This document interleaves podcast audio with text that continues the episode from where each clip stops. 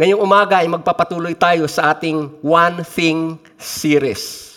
And this series is about a focused life. Last week ay natutuhan natin ang ibig sabihin ng focus is to turn our eyes from something and fix it on another thing. At yan exactly ang sinasabi sa Hebreo chapter 12 verse 2.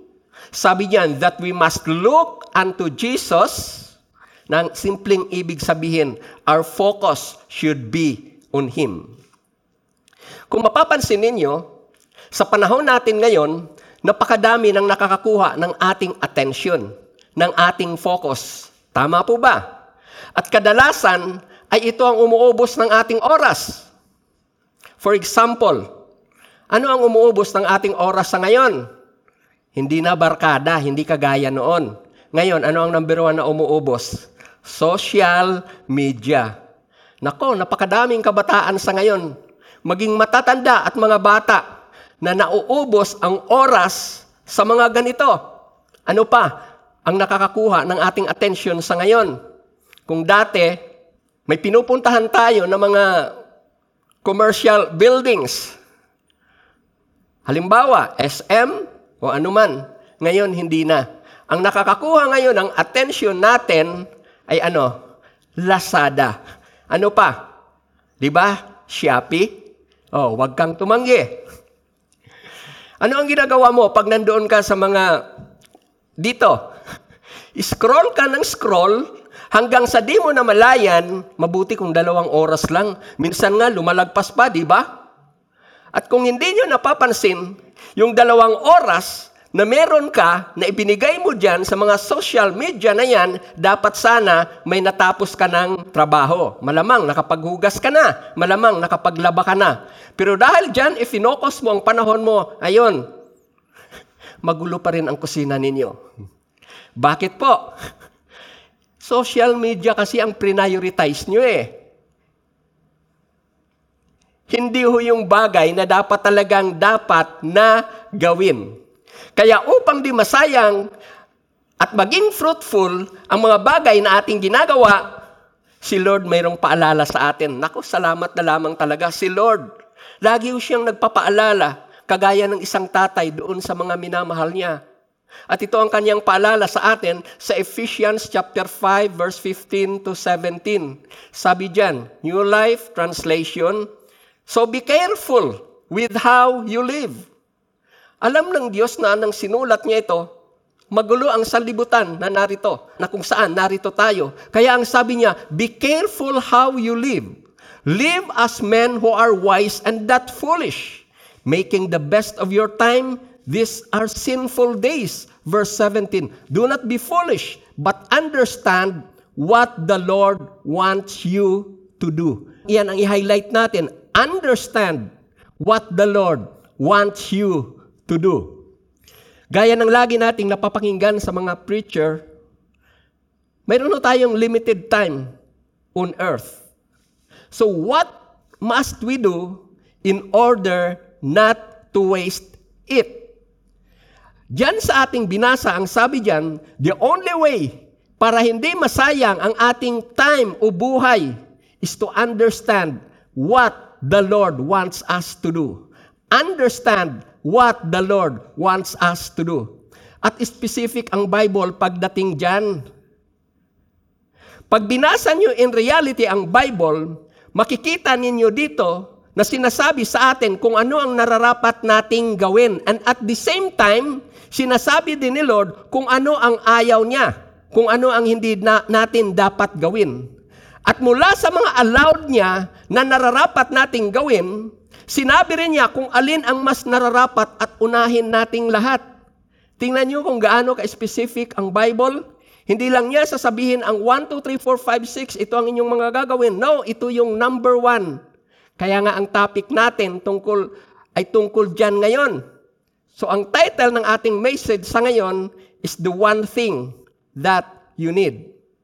Kaya kung gusto mo na maunawaan kung ano talaga ang gusto ng Diyos na ating ginagawa, na ating pinag-uukulan ng pansin, makinig kang mabuti sa ngayon. At titingnan natin ito sa kwento dito sa Luke chapter 10, starting verse 38. Ito ay kwento patungkol sa magkapatid na Martha at Mary. Sa verse 38, ito ang ating mababasa. Nagpatuloy si Jesus at ang kanyang mga alagad sa kanilang paglalakbay at pumasok sa isang nayon. Malugod siyang tinanggap ng isang babaeng nagngangalang Martha sa tahanan nito. Verse 39. Ang babaeng ito ay may isang kapatid na Maria ang pangalan.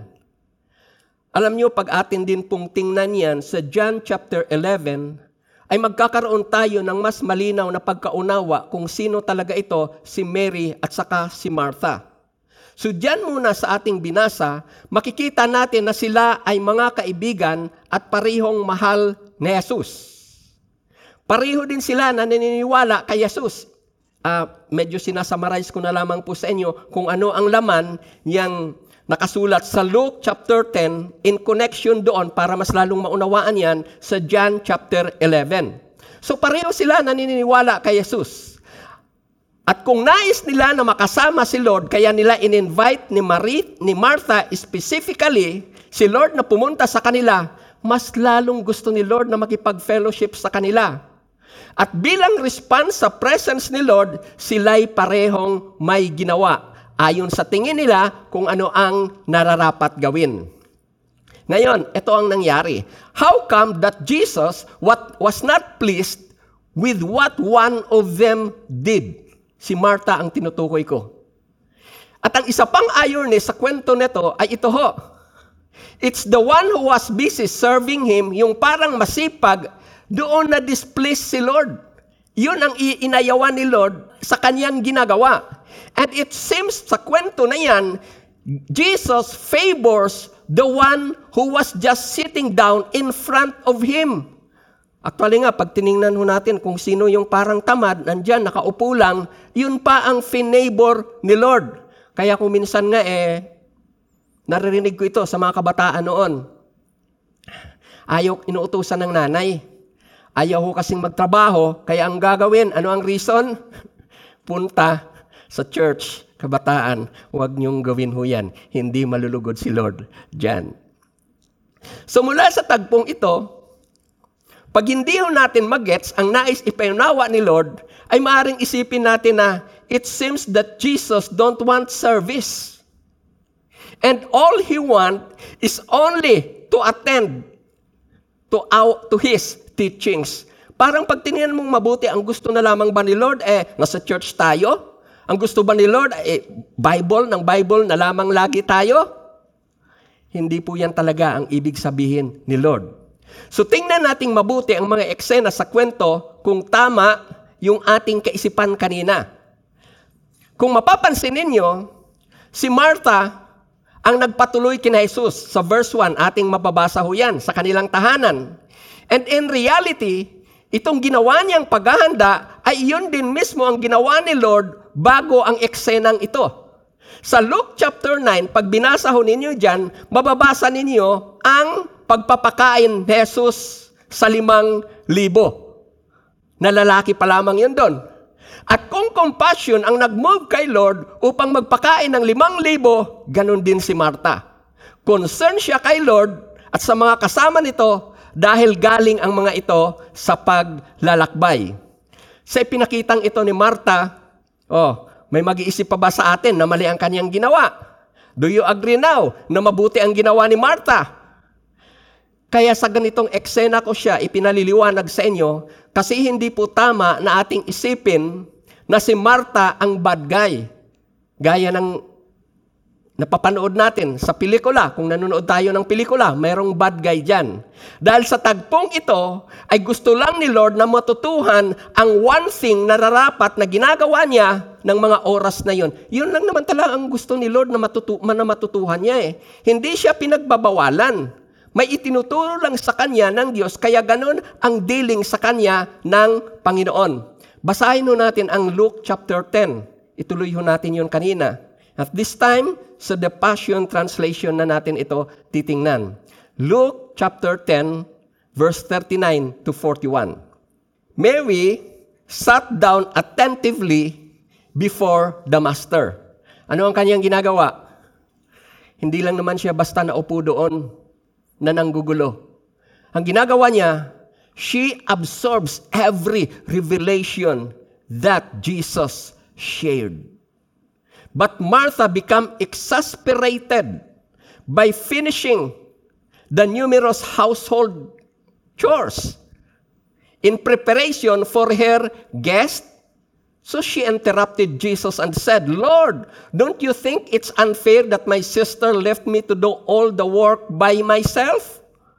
You should tell her to get up and help me." Tingnan niyo ang ang kanilang kwentuhan. Sa verse 41, ito ang sagot ni Jesus. The Lord answered her, "Martha, my beloved Martha, why are you upset and troubled, pulled away by all these many distractions? Are they really that important?" So dyan sa ating binasa, makikita natin kung ang focus ni Mary ay sa pakikinig kay Jesus, si Martha naman, saan ang focus niya? Sa paghahanda ng makakain ni Jesus. At ito ang nais ituwid ni Lord sa kanya. Ang gustong sabihin ng Diyos sa kanya, never prioritize the work more than the word. Never prioritize. Hindi yun ang git na mas mahalaga. Never exchange the time of worship by your work. Dahil para kay Lord, mas mahalagang unahin ang spiritual food kaysa physical food. Saan ho natin makikita yan? John chapter 6, verse 27. Sabi sa John chapter 6 verse 27, "But you shouldn't be concerned about perishable things like food, spending your energy seeking the eternal life that I, the Son of Man, can give you. For God the Father has sent me for that very purpose." Diyan sa sinabi na yan ni Lord, makikita natin na kung priority ang ating pag-uusapan, higit na mas pinahalagan ng Diyos ang mga spiritual na pagkain. Dahil yun talaga ang higit na kailangan natin, lalo na pagka ikaw ay may nararanasan na hindi maganda sa inyong buhay. Ang nais lang naman talaga na ipaunawa ni Lord ng mga oras na yon sa kanyang kausap kay Martha, ang tinutukoy ko, ay yung importance of priority. Meaning, no, then do the first and the most important thing like Mary. Ano ang sinasabi ho ni Lord sa kanya? Parang ganito ang sinasabi ng Diyos sa kanya. Alamin at unahin mo munang gawin kung ano talaga ang higit na mahalaga. At hindi po ito about choosing one out of the two, then neglect the other. Hindi ho yun ganun ang ibig sabihin ng Diyos. But this is about choosing and doing the most important, then do the other thing afterward. Hindi ho yung kailangang piliin mo ito, pagkatapos pabayaan mo yan. Hindi yan ang itinuturo ng Diyos sa kanya. This is about seeking God first before service. At di lang sa mga spiritual na bagay ang application yan. Dahil covered ho niyan ang ibang aspeto ng ating buhay. Example ho, pag ikaw ay estudyante, kung may estudyante na nakikinig dyan, sagutin mo ito. Alin ba ang mas dapat na i-prioritize? Boyfriend, girlfriend, o pag-aaral?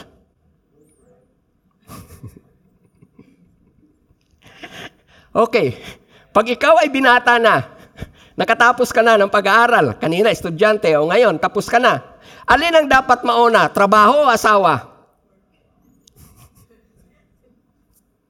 Hindi ko po sinasabi yan kung ikaw ay nawala ng trabaho, kaya hindi mo itutuloy, hindi yan ang tinutukoy ko. Oh, dear brethren, let me tell this to you. Pag ikaw ay walang trabaho sa ngayon, ulitin ko hindi yun yung nawalan ka ng trabaho. Hindi ka paride sa pag-aasawa. Ito, pagdating naman sa finances ninyo, halimbawa, nagkapera ka. Ang problema, mayroon kang utang na dapat bayaran. O ano ngayon ang dapat na unahin? Pagbili ng bagong cellphone o bayad utang muna? Diyan makikita ho natin na kaya nagkakaroon ho ng problema sa ating mga buhay kasi hindi natin alam kung alin ang dapat na unahin. Now, what is this one thing that God wants from us? Sa Luke chapter 10 verse 39. Luke chapter 10 verse 39. At saka 42. Ito ang ating mababasa. And she had a sister called Mary, who also sat at Jesus' feet and heard his word. Verse 42, but one thing is needed, and Mary has chosen that good part. Pag sinabi yung good part, it is the most excellent part.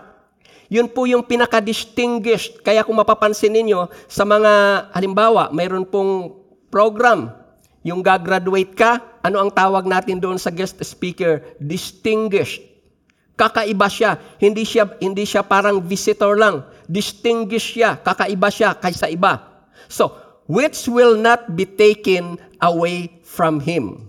Ano ba ang ibig sabihin ng first thing? Ano po ba talaga ang minimin ni Lord sa first thing? Ang first thing na minimin ni Lord nang kanyang sabihin ito kay Martha is about spending time with Him first before anything else is done. Sinasabi sa kanya ni Lord, tama po yan ang ginagawa mo. Pero hindi yan ang dapat na inuuna mo. Yun po yun ang gustong ipaliwanag ng Diyos kay Martha na kanyang kausap. It is about giving priority to the presence and word of God first. Ulitin ko yun It is about giving priority to the presence and word of God first. Salamat na lamang at inuna mo ngayon ang pakikinig ng salita ng Diyos. Sana, wala hong naglalaba dyan habang nakikinig. Sana lang wala rin hong nagluluto habang nakikinig. Dahil ang tinuturo ng Diyos sa atin is about giving priority to the presence and to the Word of God first. Ano pa ho? It is about fellowshipping and communing with God first. Ngayon naman, titingnan natin kung ano po ang effect pagka hindi natin nagawa yan. What will be the effect if we fail to give priority to our spiritual need? Effects if we fail to do the one thing first. Sa Luke chapter 10, the same story.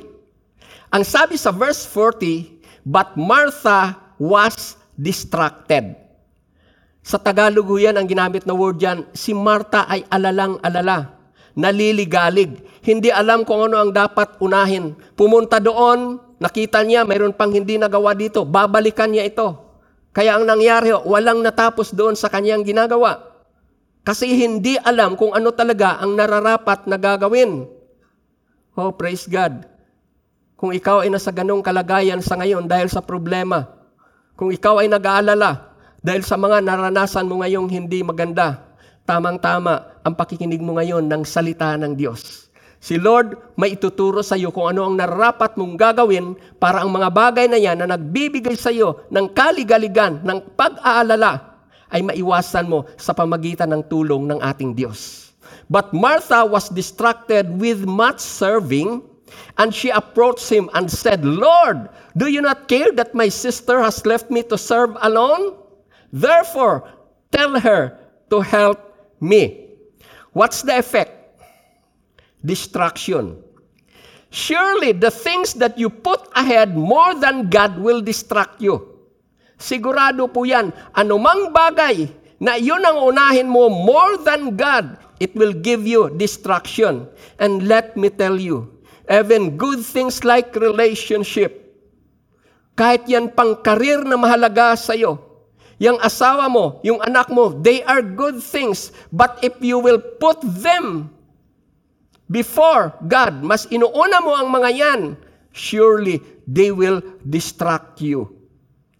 Ilan na po sa atin ang di makapanalangin o makapag-Bible reading dahil kailangang maagang umalis ng trabaho? These are examples. Okay naman po yung magtrabaho Pero kung iyan ang mas inuuna natin, it will not bring you good at all. Later on, meron kang mararanasan na hindi maganda dahil sa ganyan. Ilan na rin sa atin ang tinatabang ng mag-church o umattend sa mga fellowship groups o sa small group dahil sa mga barkada. Ilan ang mas piniprefer yung sports activity na ayaw iwan. These things are good, but these things could distract us from doing what God really pleases. Nakakalungkot pa nga dahil may mga kilala ako na dahil mas pinili pa ang maling relationship kaysa kay Lord, kaya yan, tuluyan nang napalayo kay Lord. Maaring kayo, mayroon din kayong kilala na ganyan. Please be warned, my dear brethren, like Martha, you could be serious in your walk with God. But once you fail to apply this truth, surely your life will be distracted. Ito yung reason, kaya kahit na ang Prince of Peace ay nasa bahay na ni Martha, take note, Jesus is the Prince of Peace. Nasa bahay na siya ni Martha, pero worried pa rin siya, distracted pa rin siya, troubled pa rin siya. Ibig sabihin, we too could be somewhere now listening to the Word of God. But if you are doing some other things, ulitin ko po, but if you are doing some other things, then you could not get much from the Word of God now. Ito yung reason, kaya kahit nasa church na tayo, pero parang walang nangyari pagkatapos. Pumunta ka na ng church, umattend ka na ng online, pero parang walang nangyari sa'yo. Kung kanina, bago ka umattend, worried ka. Kung may mga pagkakataon, natatapos mo yung preaching, worried ka pa rin. Problemado ka pa rin. Ang reason noon, instead of focusing on the preaching of the Word of God, or instead of preaching, of giving priority to what the preacher says, we allow our mind to be occupied by problems. Kung ano yung mga pangit na nangyari noon. Kaya ang nangyari, kaya kahit na nasa church na tayo at nakakapakinig ng salita ng Diyos, it does not affect us. At hindi yun yung purpose kung bakit ang salita ng Diyos ay ipinangangaral. At ingat ho tayo dito. Dahil anumang bagay na ipapalit natin kay Lord, tiyak na iyan din ang magdudulot ng pag-aalala at problema sa'yo. Anumang bagay na ipapalit natin kay Lord, tiyak iyan din ang magdudulot ng pag-aalala at mga problema sa iyo. Hindi ko naman po sinasabi sa iyo na kapag marami ka ng alam sa Word of God, ay trouble-free o worry-free na ang iyong buhay. Hindi yan ang sinasabi ko. Ang sinasabi ko lang ay ito. Ang Word of God na nasa puso mo, bunga ng iyong pakikinig at pagbabasa ng salita ng Diyos, mula dyan ay mai-equip ka, magkakaroon ka ng wisdom upang maharap at mapagtagumpayan mo ang mga kahirapan na dumarating sa iyo. Kaya hindi ko po dito sinasabi na magiging worry-free o trouble-free na ang buhay natin.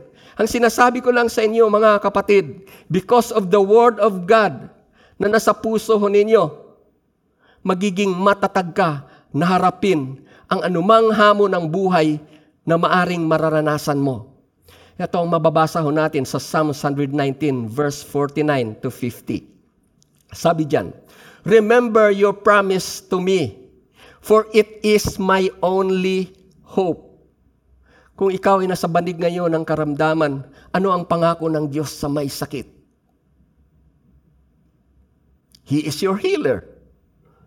Pag ikaw ngayon ay kinakapos, hindi mo na alam kung saan ka kukuha ng panggasto ninyo sa mga pang-araw-araw ninyong gastusin. Ano ang promise ng Lord sa mga nangangailangan? Siya ang tagatugon ng ating mga pangangailangan.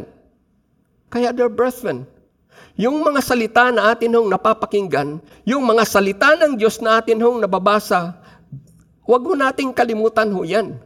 Maaring sa ngayon ang napapakinggan mo na salita ng Diyos, hindi ho yan ang kalagayan mo. Pero darating ang panahon na pagka ikaw ay nasa ganyang kalagayan, gaya ng binabanggit, doon sa binabasa ho natin o sa sitwasyon nating binabasa, yung pangako ng Diyos sa sitwasyon na mayroon ka, kung sakali man dumating yan in the future, iyon ang magbibigay sa iyo ng pag-asa. Remember your promise to me, for it is my only hope. your promise revives me. Anong ibig sabihin ng your promise revives me? Dahil alam mo na ang Diyos ang nagsalita niyan, hindi pa man dumarating sa iyo, nagkakaroon ka ngayon ng strength. Oh, may sinabing ganito ang Diyos sa akin. May narinig ako na ang ginawa niya ay ganito. Nasa sitwasyon siyang ganito, nagtiwala siya sa Diyos. Ang point ko dito, wala pa ho yung kasagutan, pero dahil alam mo na mayroong promise ang Lord, it comforts me in all my trouble. Ganun ho yung kahalagahan ng salita ng Diyos sa atin ng mga buhay. Kaya wag ho nating kaligtaan ang pagbabasa at ang pakikinig ng salita ng Diyos. At ang atin ng mga napapakinggan, be sure na iyan ay nakatago sa ating mga puso. Darating ang panahon, ang mga salita mo na iyong napapakinggan, yun ang tutulong sa iyo upang maahon ka o makaahon ka sa isang hindi magandang sitwasyon na nararanasan mo. Bakit mas gusto ni Lord na one thing ang unahin natin before serving? Bakit ganun ho? Ito ay dahil sa ang puso na hindi handa sa paglilingkod ay tiyak na madidistract. Iyan ay madali hong magreklamo.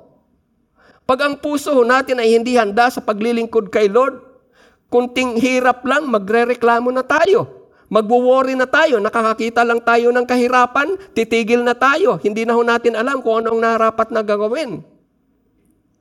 And the only way para ma-avoid ho natin yung ganong sitwasyon is for our heart to be prepared and nourished first by the presence and by the Word of God.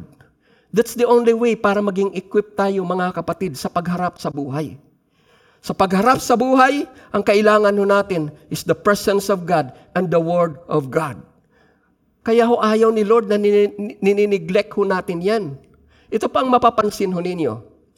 Pag wala kang prayer, pag wala kang Bible reading, di ba ang daling uminit ng ulo mo? Ito, ang dali ho mainis. Sobrang iksi ng pasensya. Ang reason ho noon, kung papansinin ho ninyo, for that day, malamang hindi ka pa nakapag-pray. Malamang that day, wala kang input ng Word of God sa isip at sa puso mo. Agree po ba kayo doon, mga kapatid, sa sinabi ko? Yun ang ating mararanasan every time we fail to give priority, communing with God, and knowing what the Word of God wants us. Brethren, kung mayroon ho tayong attitude na hindi nagpa-priority sa mga bagay na ito, kung baliwala sa atin yung presence of God, kung baliwala sa atin yung pagbibigay ng time sa Word of God, kung parang baliwala sa atin yung tinatawag natin na prayer life natin, sad to say, but let me tell this to you, brethren, you will not become an effective servant of God. Ang isang tao na walang prayer, walang communion, walang input ng Word of God, hindi ho natin yan gaanong maasahan na magkaroon ng bunga. Dahil ang sabi sa salita ng Diyos, apart from me, it is how we commune with God daily that will determine our output as Christian. That's what will determine the effectivity of our effectivity in the kingdom of God. Kaya sabi niya, apart from me, do you want to become an effective worship leader? Do you want to become an effective leader, small group leader, an effective home host? Ang sabi sa Bible, be connected with God. Be connected with Jesus first. Kaya ang sabi ni Lord, ito po, kung tayo ay nasa ganong sitwasyon na parang napapansin ho natin, we're not effective servants. We're not fruitful in the ministry that we have. Ang sinasabi sa atin ni Lord, may iwasan mo yan kung ako ay uunahin mo araw-araw. At kung ako ang unahin mo araw-araw, ako ang tutulong sa iyo upang yung mga negative attitude na mayroon ka sa buhay mo ay mawala. Yun po yun ang isa sa mga reason kung bakit ang nais ni Lord tayong lahat ay mag-devote ng time muna sa Kanya bago magsimula ng isang bagay na akala ho natin ay nararapat nating gagawin. Si Lord ang mag-equip sa atin para ang buhay mo ay maging mabungahin. Pero pag makaligtaan ho natin yan, sad to say, hindi ho natin makukuha yung proper result. We could not become an effective servant of God once we fail to give priority to the King first. Once we fail to give priority to the Word of God first. Meron pa po akong ikaklarify sa inyo. Hindi ho yan ibig sabihin that because you are rushing to work immediately. Halimbawa, hindi ka nag-pray kasi may kailangan ka pang gawin. Nag-rush ka kaagad doon, hindi yan ibig sabihin na mas marami kang magagawa. It does not mean to say that you will be ahead than the rest, na marami kang maiwan. Tandaan niyo po itong sasabihin ko, busyness never guarantees fruitfulness. It does not mean to say that you are progressing simply because you are busy. Hindi ho yan ganun ang nangyayari sa totoong buhay. Hindi lahat ng mga naunang tumakbo ay sila ang nanalo.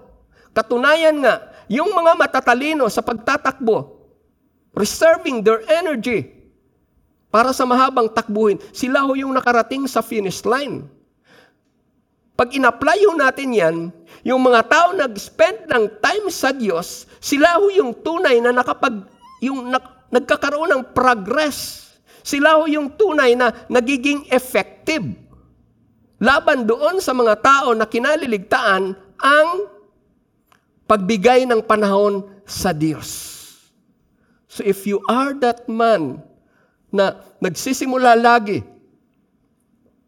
sa paggawa ng isang bagay at nanineglect ho natin yung pinakamahalaga sa lahat, this is now the time to start to ask God to help you. Magbibigay ako sa inyo ng ilang halimbawa patungkol dyan. That busyness or being first does not mean na mauna ka. Sa Mark chapter 6 verse 45 to 51, si Jesus may sabi ho dyan na pumunta tayo sa kabilang ibayo. Yan yun ang kwento na yan eh. Pero siya ay nagpaiwan. Ano ang ginawa niya at bakit siya nagpaiwan? Siya ay nagpray muna. Pero hindi niyo ba napansin na doon sa kwento, naunahan pa niya yung mga disciples doon sa kanilang pupuntahan? Yan po yun, ang sa senaryo na yan. Tingnan din natin ang isang kwento sa Old Testament, sa 1 Kings chapter 18. Bakit naunahan pa ni Elijah si King Ahab sa pag-iwas sa malakas na ulan? Bakit? Kasi po, si Elijah nag-antay pa nang kung ano ang sasabihin sa kanya ng Diyos bago siya tumakbo para maiwasan yung ulan. Pag binasa niyo ang 1 Kings verse 18, yan ho yun ang inyong makikita. So diyan makikita ho natin na mas lalo marami ang nagagawa natin, mas marami ang ating na-accomplish na kapaki-pakinabang kapag si Lord muna ang ating inuuna. You could be the first to start doing something. But once you lack guidance and direction from God, you may not start right and do the right thing. Yan po yung kung minsan ang nangyayari sa sobra ho nating pagmamadali. Now, in our busy schedule, how can we do the most important thing without neglecting the other important things? So Para ganap ninyong maunawaan ang ibig kong sabihin, magbibigay ako sa inyo ng isang illustration. Ito po, itong vessel na ito ay ipagpalagay mo na ikaw ito. At ito pong malaking bato, yung mga hawak ko, ito po, mga bato ito. Ito po, buhangin, dapat ito buhangin, pero para hindi siya maging madumi, munggo. Ito yung mga activities ninyo. Ito. Ngayon, ikaw ito. Paano mo magawa lahat sa loob ng isang araw ang lahat ng ito? Paano mo ito ngayon ipapasok dito? Ito ho. Pag ito ang inuna ninyo, ito po. Tingnan nyo ito ha. Isusunod ko po ito. Yung mga minor things. Itong major thing na dapat mo pang gagawin sa araw na yon, tingnan nyo po. Hindi nyo po magawa. Hindi nyo niya kayang gawin. Kasi mali ang inuna. Ngayon, tingnan nyo naman po, pagka natutuhan ninyo na unahin kung alin talaga ang dapat na unahin. Tingnan nyo po ito. Kukunin ko muna ulit ito. Okay. Babalik ko sa lagayan. Ngayon, ito po. Tingnan nyo, pag natutuhan ninyo na unahin kung alin talaga ang dapat na mahalaga, o ito po. Yung number one, put God first. Yun yung topic natin, the one. Unahin mo si Lord. Okay. Ito na ngayon yung mga some other things. Ito, halimbawa, trabaho. Okay. Pagluluto. Ito. Pamamalingke. O ito. Ito naman. Ano ito? Gusto mong maligo. Okay, sige, lagay natin. Gusto mong makipagkwentuhan sa kaibigan mo. Okay, lagay rin ulit natin. Okay, may natira pa. May bibilhin ka pa. Okay. Tingnan nyo. Kumasya lahat. Ano ang reason? Bakit kumasya ho? Inuna kasi si Lord eh. Yan ang mangyayari sa ating buhay pagka natutuhan natin na unahin si Lord. Payapa, hindi distracted ang buhay. Yung bang smoothly, kung ano yung dapat iparana sa'yo ni Lord, ay nangyayari. So, what's the lesson dito sa ating tinitingnan? Kung ayaw mong maging disorder ang buhay mo, dahil di mo ngayon alam kung ano ang nararapat na unahin mo, exasperated ka na, then, ano ang sabi ho dito sa ating tinitingnan? Prioritize Jesus first. Yung Word of God, kagaya ho ni Maria, yun ang kanyang inuna, kaya siya umupo sa paanan ni Jesus. Sa ibang verses, it is seek the kingdom of God first. Now, paano natin i-conclude itong ating tinitingnan? Sa Luke chapter 10 verse 42, pag binasa ho natin ang 10:42, "But one thing is needed, and Mary has chosen that good part which will not be taken away from her." Diyan ay may pangako ang Diyos na pagka iyon ang mas inunang pahalagahan, iyon ang hindi mawawala sa atin. At iyon exactly ang ginawa ni Mary sa verse 39. "And she had a sister called Mary who also sat at Jesus' feet and heard His word." Heard His word. Okay. Ito ang gusto ko na makuha ninyo. Ang gamit dyan, ano? Mary sat at Jesus' feet and heard His word. Ano ba ang sinasabi sa John chapter 1 verse 1? The Word was God. At pag binasa natin ang John chapter 1 verse 14, that Word who is called God, in John chapter 1 verse 1, that Word becomes flesh and dwelt among us. Yun po yun ngayon ang makikita natin. Ngayon, mula doon sa verse na yan, ano itong one thing na dapat na inuuna natin sa lahat?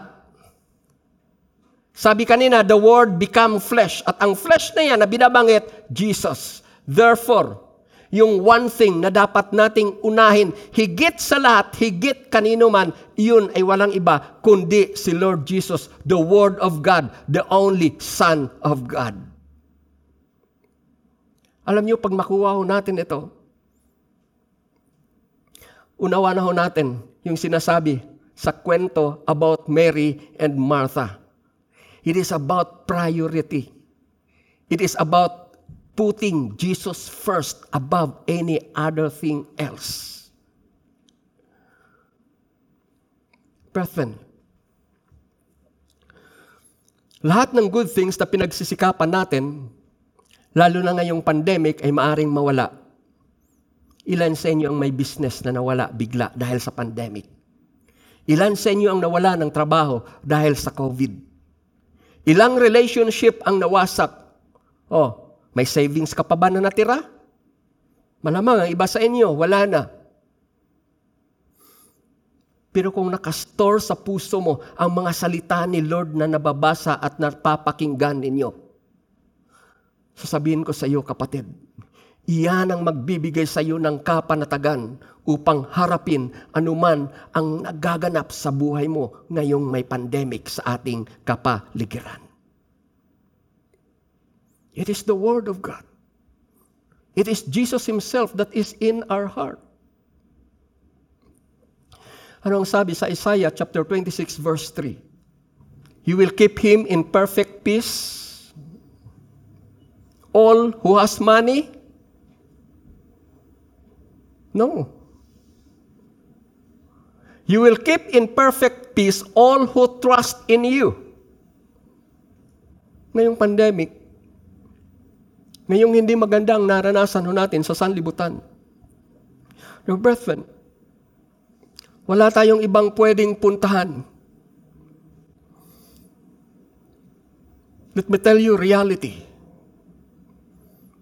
Pag nagpa-vaccine ka, wala namang assurance na hindi ka magkaka-COVID.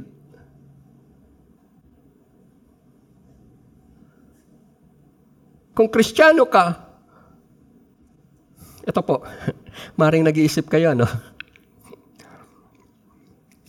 Di ba si Lord nagpapagaling? Yes. Kaya nga, kahit Kristiyano ka na nagka-COVID, hindi ka mag-alala kasi si Lord ay nagpapagaling. Nakuha po ninyo.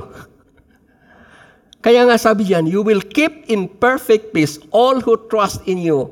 Those whose thoughts, tingnan niyo yung word na ginamit, fix. Pag sinabi mong fix, hindi mo yan matatanggal doon. Pag pinagpili mo between boyfriend at saka kay Lord pa rin yan.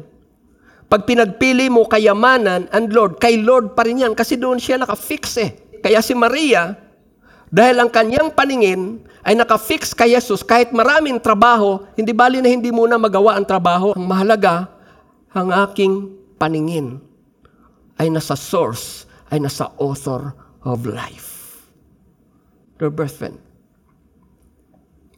if you want the peace of God, be sure to put God first. Be sure to make this one thing your main thing.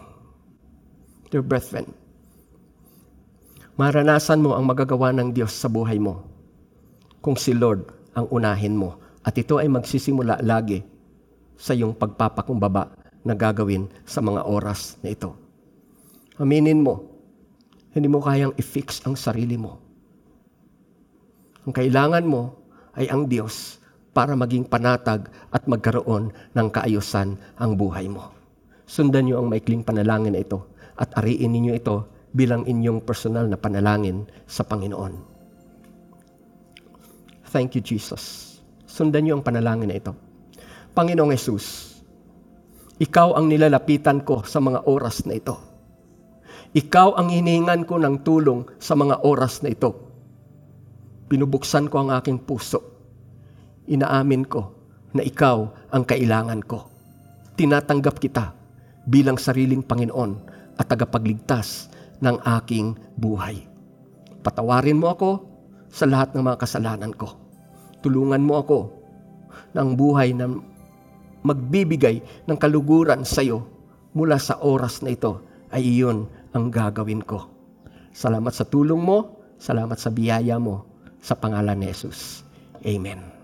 Ngayon, kung sa mga oras na ito ay binuksan mo ang Prince of Peace sa puso mo, isang bagay ang natitiyak ko, you will keep him in perfect peace, all who trust in you, those whose thoughts are fixed on you. Nawa, sa ating pinakinggan, mula ngayon, ang gagawin na natin ay unahin lagi. Bigyan lagi ng priority yung one thing. And that one thing is putting God first above all. Tanggapin niyo ang mga pagpapala na to bago tayo magtapos. The Lord will bless you and keep you. The Lord will make His face so shine upon each and every one of you. Father, in Jesus' name, sa lahat ng mga nakinig ngayong umaga na to, ay dinadalangin ko sa iyo. I-guide niyo po sila. Patatagin po niyo ang kanilang mga pananampalataya at higit sa lahat, tulungan po niyo sila, Lord, upang sa kabila ng hindi magandang epekto ng pandemic na ito, Lord, sila ay mananatili na nagkakaroon at umagkakaroon ng katatagan sa kanilang mga pananampalataya. God bless every listeners today. Thank you for your word. In Jesus' name. God bless sa inyong lahat at muli, good day sa inyo.